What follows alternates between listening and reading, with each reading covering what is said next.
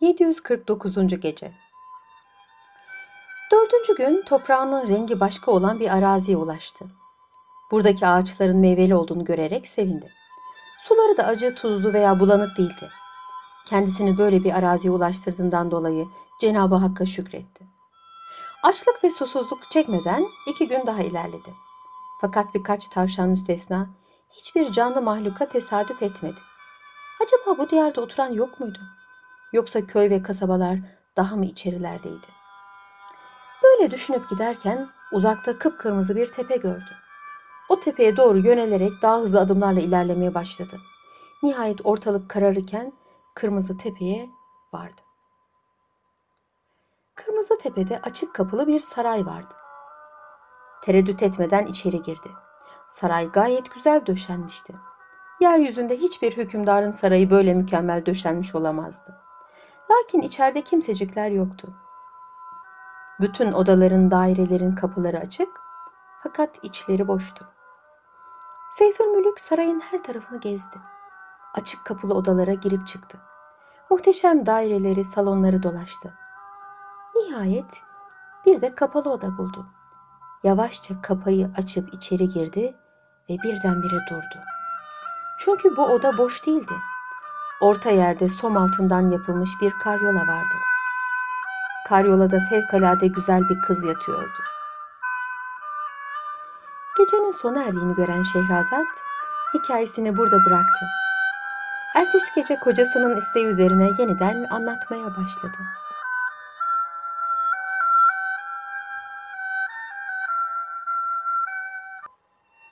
...750. Gece Seyfülmülük hafifçe öksürerek kızı uyandırdı.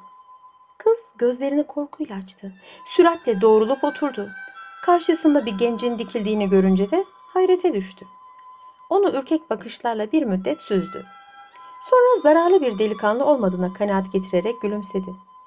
Sen kimsin ey yiğidim? Buraya nasıl ve niçin geldin diye sordu. Seyfülmülük gülümsedi. Ben bir hükümdar oğluyum. Daha doğrusu bizzat ben de hükümdarım.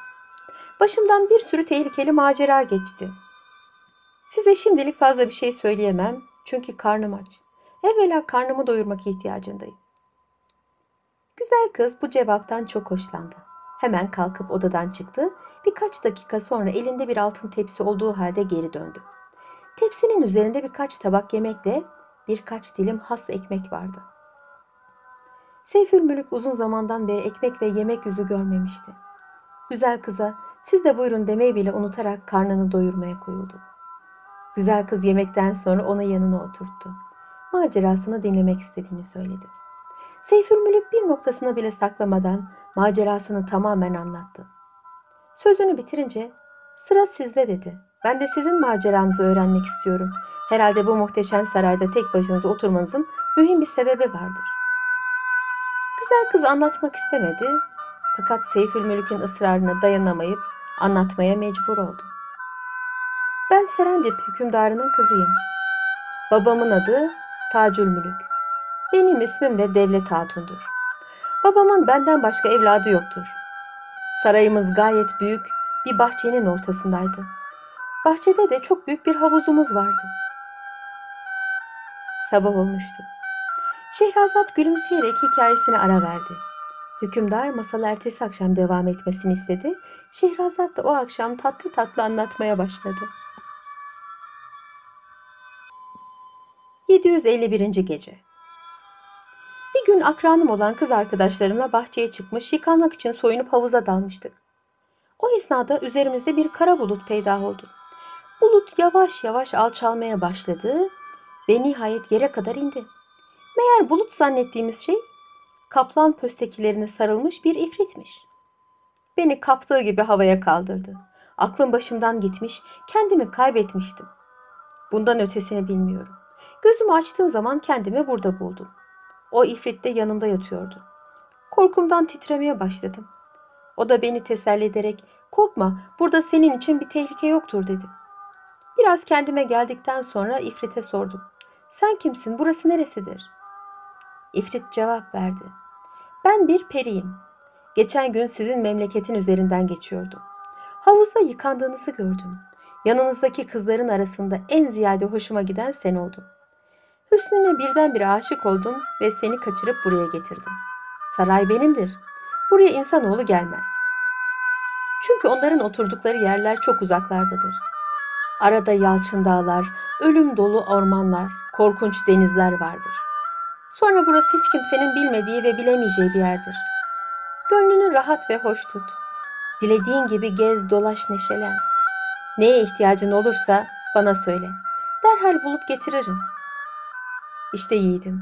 İki senedir burada böylece yaşıyorum. Peri ayda dört defa gelir. Her gelişinde muhtaç olduğum şeyleri getirir. Bir dediğimi iki etmez ve katiyen kalbimi kırmaz. Bu vaziyette mesut olmam icap eder değil mi? Fakat ne yazık ki asla mesut değilim. Bilakis kendimi dünyanın en talihsiz insanı addediyorum. Çünkü insanlardan uzak ve ayrıyım. Üzüntülü zamanlarımda derdimi anlatacak kimsem yok. Çok kimselerin malik olmak için can attıkları bu büyük ve eşsiz bir sarayda adeta zindan hayatı geçiriyorum. Altın kafeste ah vatanım diye feryat eden zavallı bülbülden ne farkım var? Yine sabah oluyordu. Hükümdar masalı ertesi akşam devam edilmesini istedi. Şehrazat da yarıda bıraktığı masalına ertesi akşam şöyle devam etti.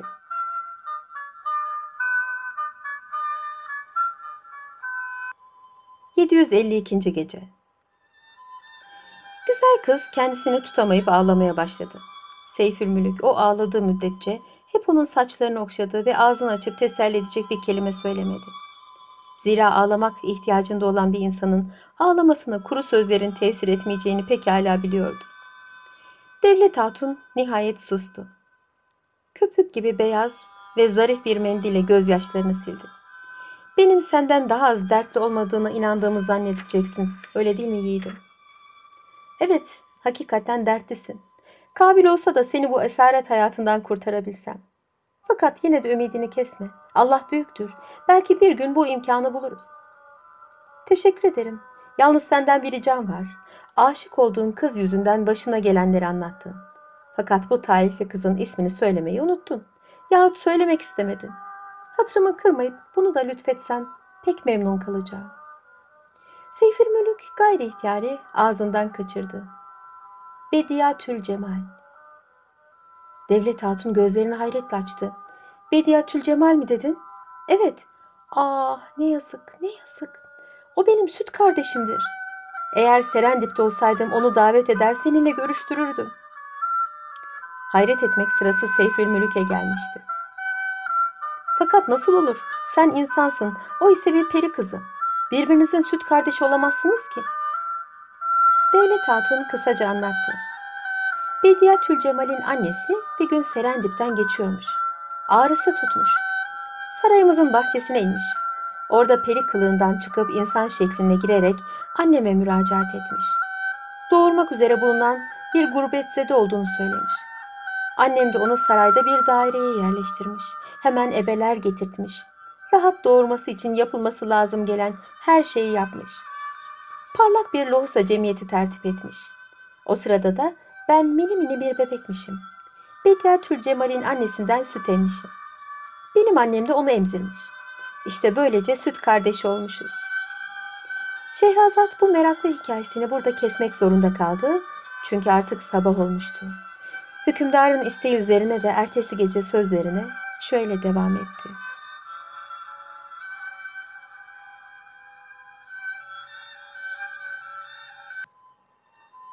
...753. Gece Seyfül Mülük nihayet sevgilisini tanıyan birini bulmuştu. Ne pahasına olursa olsun devlet hatunu oradan kurtarmalıydı. Buna muvaffak olduğu takdirde Bediatül Cemal'e kolayca kavuşabilirdi. Aksi halde belki onun izini bile bulamazdı. Güzel kızın beyaz ve tombul ellerini yakalayarak dudaklarına götürdü. Yeni açılmış beyaz gül gibi kokmaya, koklamaya, öpmeye başladı. Artık seni bırakıp bir yere gitmem. Ya buradan beraber kaçarız yahut burada beraber ölürüz. Çok rica ederim benimle gelmeye razı ol. İkimiz de azaptan kurtulmuş oluruz. Devlet Hatun meyus ve ümitsiz bir tavırla. Çok zor dedi. Nereye gitsek? Bu melun ifritin elinden kurtulamayız. Bizi mutlaka ele geçirip öldürür. Seyfül Mülük biraz düşündükten sonra aklıma bir şey geldi dedi. Ben sarayın bir tarafına saklanayım. Onun gelmesini ve yatıp uyumasını bekleyeyim. Uykuya daldığı zaman ansızın meydana çıkıp kafasını uçurayım. Devlet Hatun yine ümitsiz bir halde başını salladı. Bu Melon'u öldürmek mümkün değildir. Çünkü onun canını bulmak pek zordur. Seyfül Mülük hayretle sordu. Onun canı vücudunda değil midir? Kati olarak bilmiyorum. Belki vücudundadır. Belki de değildir. Şimdiye kadar hiç merak edip de sormadım. Sorsan söyler mi? Benden asla şüphe etmez ve hiçbir sırrını saklamaz.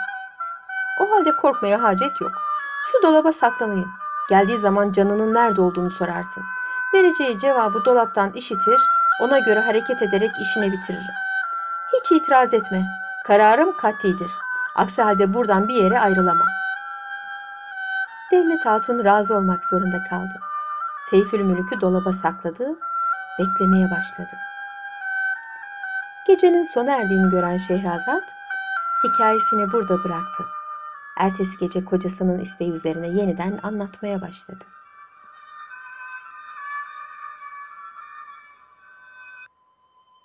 ...754. Gece Birkaç saat sonra ifrit geldi. Devlet hatunu meyus ve mükedder buldu. Bunun sebebini öğrenmek için ''Ey benim eşsiz meleğim'' dedi. ''Seni şimdiye kadar böyle müteessir görmemiştim. Yoksa bana darıldın mı? Eğer darıldınsa bunun mutlaka bir sebebi vardır. Yoksa rahatsız mısın?''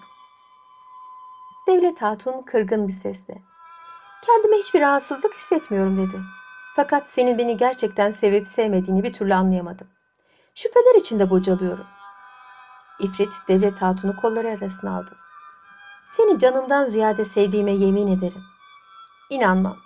Çünkü seven insan sevgilisinden sırlarını saklamaz. Fakat ben senden sırlarımı saklamıyorum ki. Devlet Hatun İfrit'in kolları arasından sıyrılıp birkaç adım geri çekildi. Saklıyorsun, saklıyorsun diye ısrar etti. Çünkü bir gün bana beni kimse öldüremez. Zira benim canım bilinmedik bir yerde saklıdır, ele geçmez demiştin. O günden beri merakla düştüm. Benim bildiğim can bunun içinde olur, başka yerde olmaz. Bu manasız merak beni pek rahatsız ediyor. Sense bu can meselesine dair bana bir şey söylemedin. İfret yüksek ve çirkin bir kahkaha savurdu. Çocuk gibi düşünüyorsun güzelim. İnsan bu derece basit bir mesele için üzülür mü? Evet, benim canım bedenimde değildir. O bir serçe kuşudur. Kuşsa birbiri içinde bulunan yedi hokkanın en ufağı içindedir. Bu hokkalar yeni birbiri içinde bulunan yedi kutunun en küçüğü içinde bulunmaktadır. Bu yedi kutuda yedi kat sandık içine konmuştur. Yedi sandık da büyük bir tabut içine konarak denizin dibine indirilmiştir. Sabah olmuştu. Şehrazat gülümseyerek hikayesine ara verdi. Hükümdar masalı ertesi akşam devam etmesini istedi. Şehrazat da o akşam tatlı tatlı anlatmaya başladı.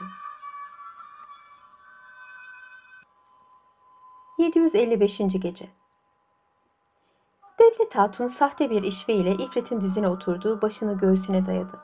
İşte şimdi meraktan kurtuldum. Fakat o tabutu denizden çıkaracak birisi zuhur eder diye korkmaz mısın? İfrit mağrur bir eda ile tekrar güldü. O tabutun hangi derya dibinde olduğunu kimse bilmez ki gidip onu çıkarsın. Ancak parmağında Süleyman peygamberin yüzüğünü taşıyan insandan korkarım. Çünkü buna sahip olan adam yüzüğü denize doğru uzatıp tabutu isterse tabut onun ayağı dibine kadar gelir. O zaman bu adam tabutu açar, içinden sandıkları, kutuları, hokkaları çıkarır ve serçe kuşunu boğazlar. Kuş ölür ölmez ben de hayata veda ederim. Bu ise mümkün olmayacak bir şeydir.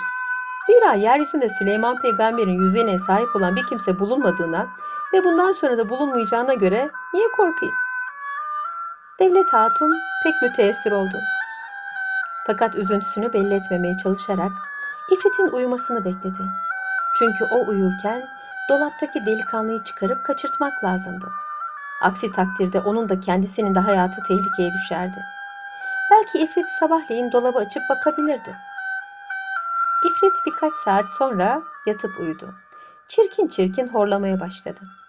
Devlet Hatun, İfrit'in pek ağır uykusu olduğunu, hiçbir gürültüden müteessir olarak uyanmadığını bilirdi. Serbestçe dolabın kapağını açtı. Delikanlıyı dışarı çıkardı.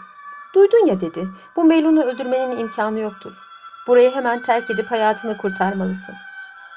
Seyfülmülük emin ve metin bir sesle, hayır dedi, beraber gideceğiz. Artık bu Melun bize bir şey yapamaz. Onun hayatı benim elimdedir. Sonra parmağını uzatarak yüzüğü gösterdi. İşte bahsettiği yüzük budur. Çabuk ol, hemen gidelim. En kısa zamanda deniz kenarına varalım. Yine sabah oluyordu. Hükümdar masala ertesi akşam devam edilmesini istedi. Şehrazat da yarıda bıraktığı masalını ertesi akşam şöyle devam etti.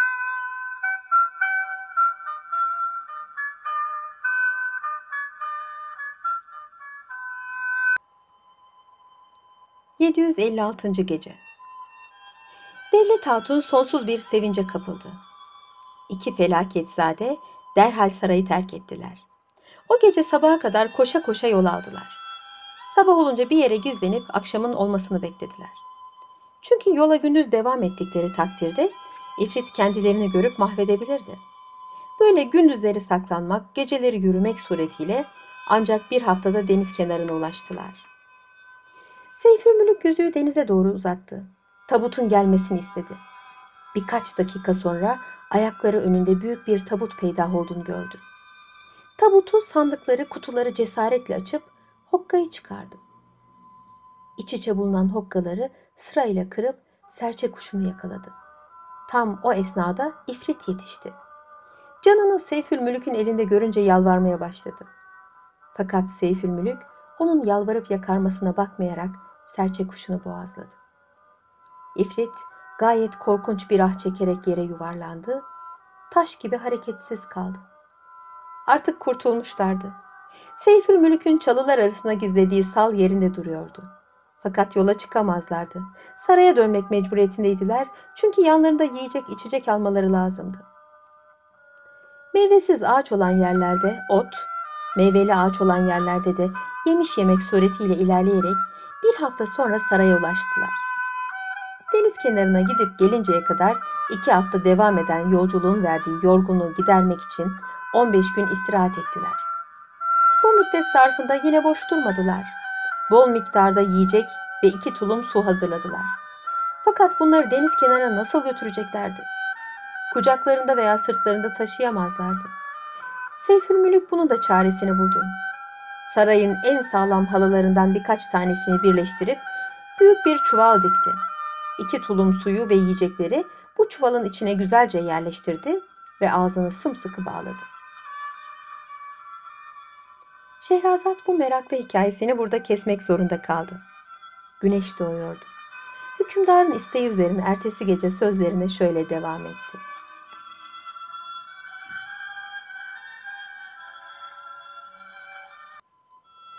...757. Gece Saraydan denize kadar olan yol tamamen yokuş aşağıydı. Bu çuvalı yuvarlaya yuvarlaya götürmek onlara fazla bir zahmet vermeyecekti. 16. günün sabahı erkenden yola çıktılar. Yuvarlaya yuvarlaya götürdükleri çuval onları hakikatten fazla yormadı. Bir akşam üzeri deniz kenarına ulaştılar. İki günde orada istirahat ettiler. Üçüncü gün maymunların yaptığı sala binerek denize açıldılar. Seyfül Mülük ile Devlet Hatun tam üç ay deniz üzerinde çalkalanıp durdular. Sularını ve yiyeceklerini gayet idareli kullandıkları halde Nihayet açlık ve susuzluk tehlikesi baş göstermişti. Bir taraftan açlık ve susuzluk, bir taraftan kürek çekmek mecburiyetinin verdiği yorgunluk. İkisini de bitap düşürmüştü. Ufukta henüz karaya benzer bir şey de görünmüyordu. Belki iki gün daha tamamen gittiler. Artık tahammül edebileceklerini sanmıyorlardı. Lakin üçüncü güne sağ çıkacaklarına katiyen emin değildiler. Birkaç saat sonra o zamana kadar gayet güzel geçen havada birdenbire bozdu. Deniz kabarmaya, sal şaha kalkan dalgalar üzerinde uçmaya başladı. Zavallı gençler hayatlarından ümitlerini kestiler. Birbirlerine sarılıp salın üzerinde yattılar. Böylece kendilerini mukadderata bıraktılar. İlk defa aklını başına toplayıp gözünü açan Seyfülmülük oldu. Başını kaldırıp etrafına baktı. salın bir sahile yanaşmış olduğunu görerek sevindi. Hala baygın yatan kızı kucaklayıp karaya çıkardı. Az ileride bulunan kalın gövdeli bir ağacın altına götürüp sırt üstü yatırdı. Ağacın yanında bir de çeşme vardı. Çeşmeden avuç avuç su taşıyarak kızın ellerini yüzünü yıkadı. Kuruyan dudaklarını ıslattı. Gecenin sona erdiğini gören Şehrazat hikayesini burada bıraktı. Ertesi gece kocasının isteği üzerine yeniden anlatmaya başladı.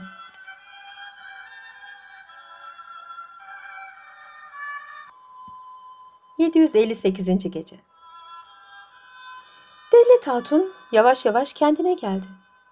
Tatlı bir rüyadan uyanır gibi gülümseyerek gözlerini açtı. Neredeyiz diye sordu. Emin ve rahat bir yerdeyiz. İnsan eliyle yapılmış çeşme bulunan bir yerde tehlike mevcut olamaz. Selamet sahiline çıkmanın verdiği sevinçle ayağa kalktılar.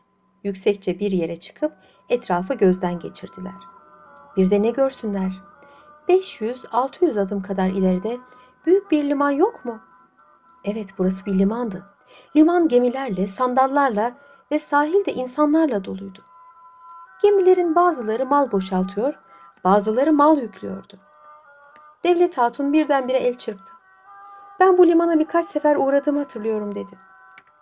Eminim ki babamın hükmettiği topraklarda bulunuyoruz. Yani Serendip adasındayız. Gidelim bu insanlara kendimizi tanıtalım. Seyfül Mülük de Devlet Hatun açlığı unutmuşlardı. Limana doğru koşmaya başladılar. Güzel kız rastladıkları ilk adama sordu. Bu liman Serendip iskelelerinden birisi değil mi? Evet. Beni tanıdın mı? Pek tanıyamadım. Sen burada ne iş görürsün? Liman amelesinin başıyım. O halde koşa koşa valiye git. Serendip hükümdarı Tacül Mülük'ün kızı Devlet Hatun geldi de. Amelebaşı bu ismi duyunca hemen hürmetkar bir şekilde genç kıza selamladı. İki genci götürüp en yakın evlerden birisinde misafir etti. Kendisi de koşa koşa valiye gitti. Yıllardan beri izi bulunamayıp öylece bekleyen Devlet Hatun'un geldiğini haber verdi. Valinin adı Numan'dı. Numan makamından kalkıp sokağa fırladı. Amele başı ile birlikte iki gencin misafir edildikleri eve koştu. Genç kızı da görür görmez tanıdı. Ona nasıl hürmet ve itibar edeceğini bilemedi. Sabah olmuştu. Şehrazat gülümseyerek hikayesine burada ara verdi. Hükümdar da masalı ertesi akşam devam etmesini istedi.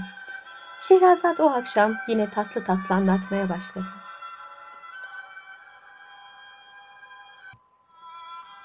...759. Gece Haber çabucak halk arasında yayıldı. Herkes sevinçten çılgına döndü. Numan misafirlerini bir araya, arabaya bindirerek kendi konağına getirdi. Mükellef bir daireye yerleştirdi. Bu mesut hadise şerefine şehrin bayraklarla, çiçeklerle donatılmasını, şenlik yapılmasını emretti. Ve Tacül Mülük Hazretlerine müjdeciler gönderdi. Tacül Mülük hayatından tamamen ümit kestiği sevgili kızının yakın iskelelerden birinde meydana çıktığı haberini alınca sevinçten çılgına döndü. Her taraf adamlar göndererek bütün Serendip diyarının şenlik yapmasını, evlere varıncaya kadar her tarafın donatılmasını emreyledi. Kendisi de bir sürü gemiyle hareket ederek bulunduğu limandan kızını almaya gitti. Baba ile kızın birbirlerine kavuşmaları, kucaklaşıp öpüşmeleri, sonra kendilerini tutamayıp hüngür hüngür ağlamaları tasvir edilemeyecek kadar hazin oldu. Hükümdar bu merasimden sonra henüz neyin nesi olduğunu tanımadığı Seyfül Mülük'ü de kendi evladıymış gibi kucaklayıp bağrına bastı. Sonra her ikisine birden sevgili yavrularım dedi. Başınızdan geçenleri saraya döndüğümüz zaman anlatırsınız. Hemen payitahta gidelim. Binlerce insan bizim bir an evvel dönmemizi bekliyor. Tacül Mülük sağ tarafına kızını, sol tarafına da Seyfül Mülük'ü alıp gemiye bindi. Vali Numan'ın bütün ricalarına rağmen o geceyi orada geçirmeye razı olmadı ve gemilere derhal hareket etme emri verdi. Kızını almaya gelen hükümdarın gemileri sahile biriken halkın alkışları arasında denize açıldılar. Ertesi gün öğle üzeri payitahtın limanına girip iskeleye yanaştılar. Hükümdar yine sağ yanında Devlet Hatun, sol yanında Seyfül Mülük olduğu halde sarayın altı altı arabasına bindi. Sokakları dolduran ahali onları müthiş bir çiçek yağmuruna tuttu. Atılan çiçekler arabanın üzerine hakikaten gökten iner gibi yağıyordu. Bu müthiş çiçek yağmurundan ancak saraya girdikleri zaman kurtulabildiler. Yine sabah oluyordu. Hükümdar masalı ertesi akşam devam edilmesini istedi. Şehrazat da yarıda bıraktığı masalına ertesi akşam şöyle devam etti.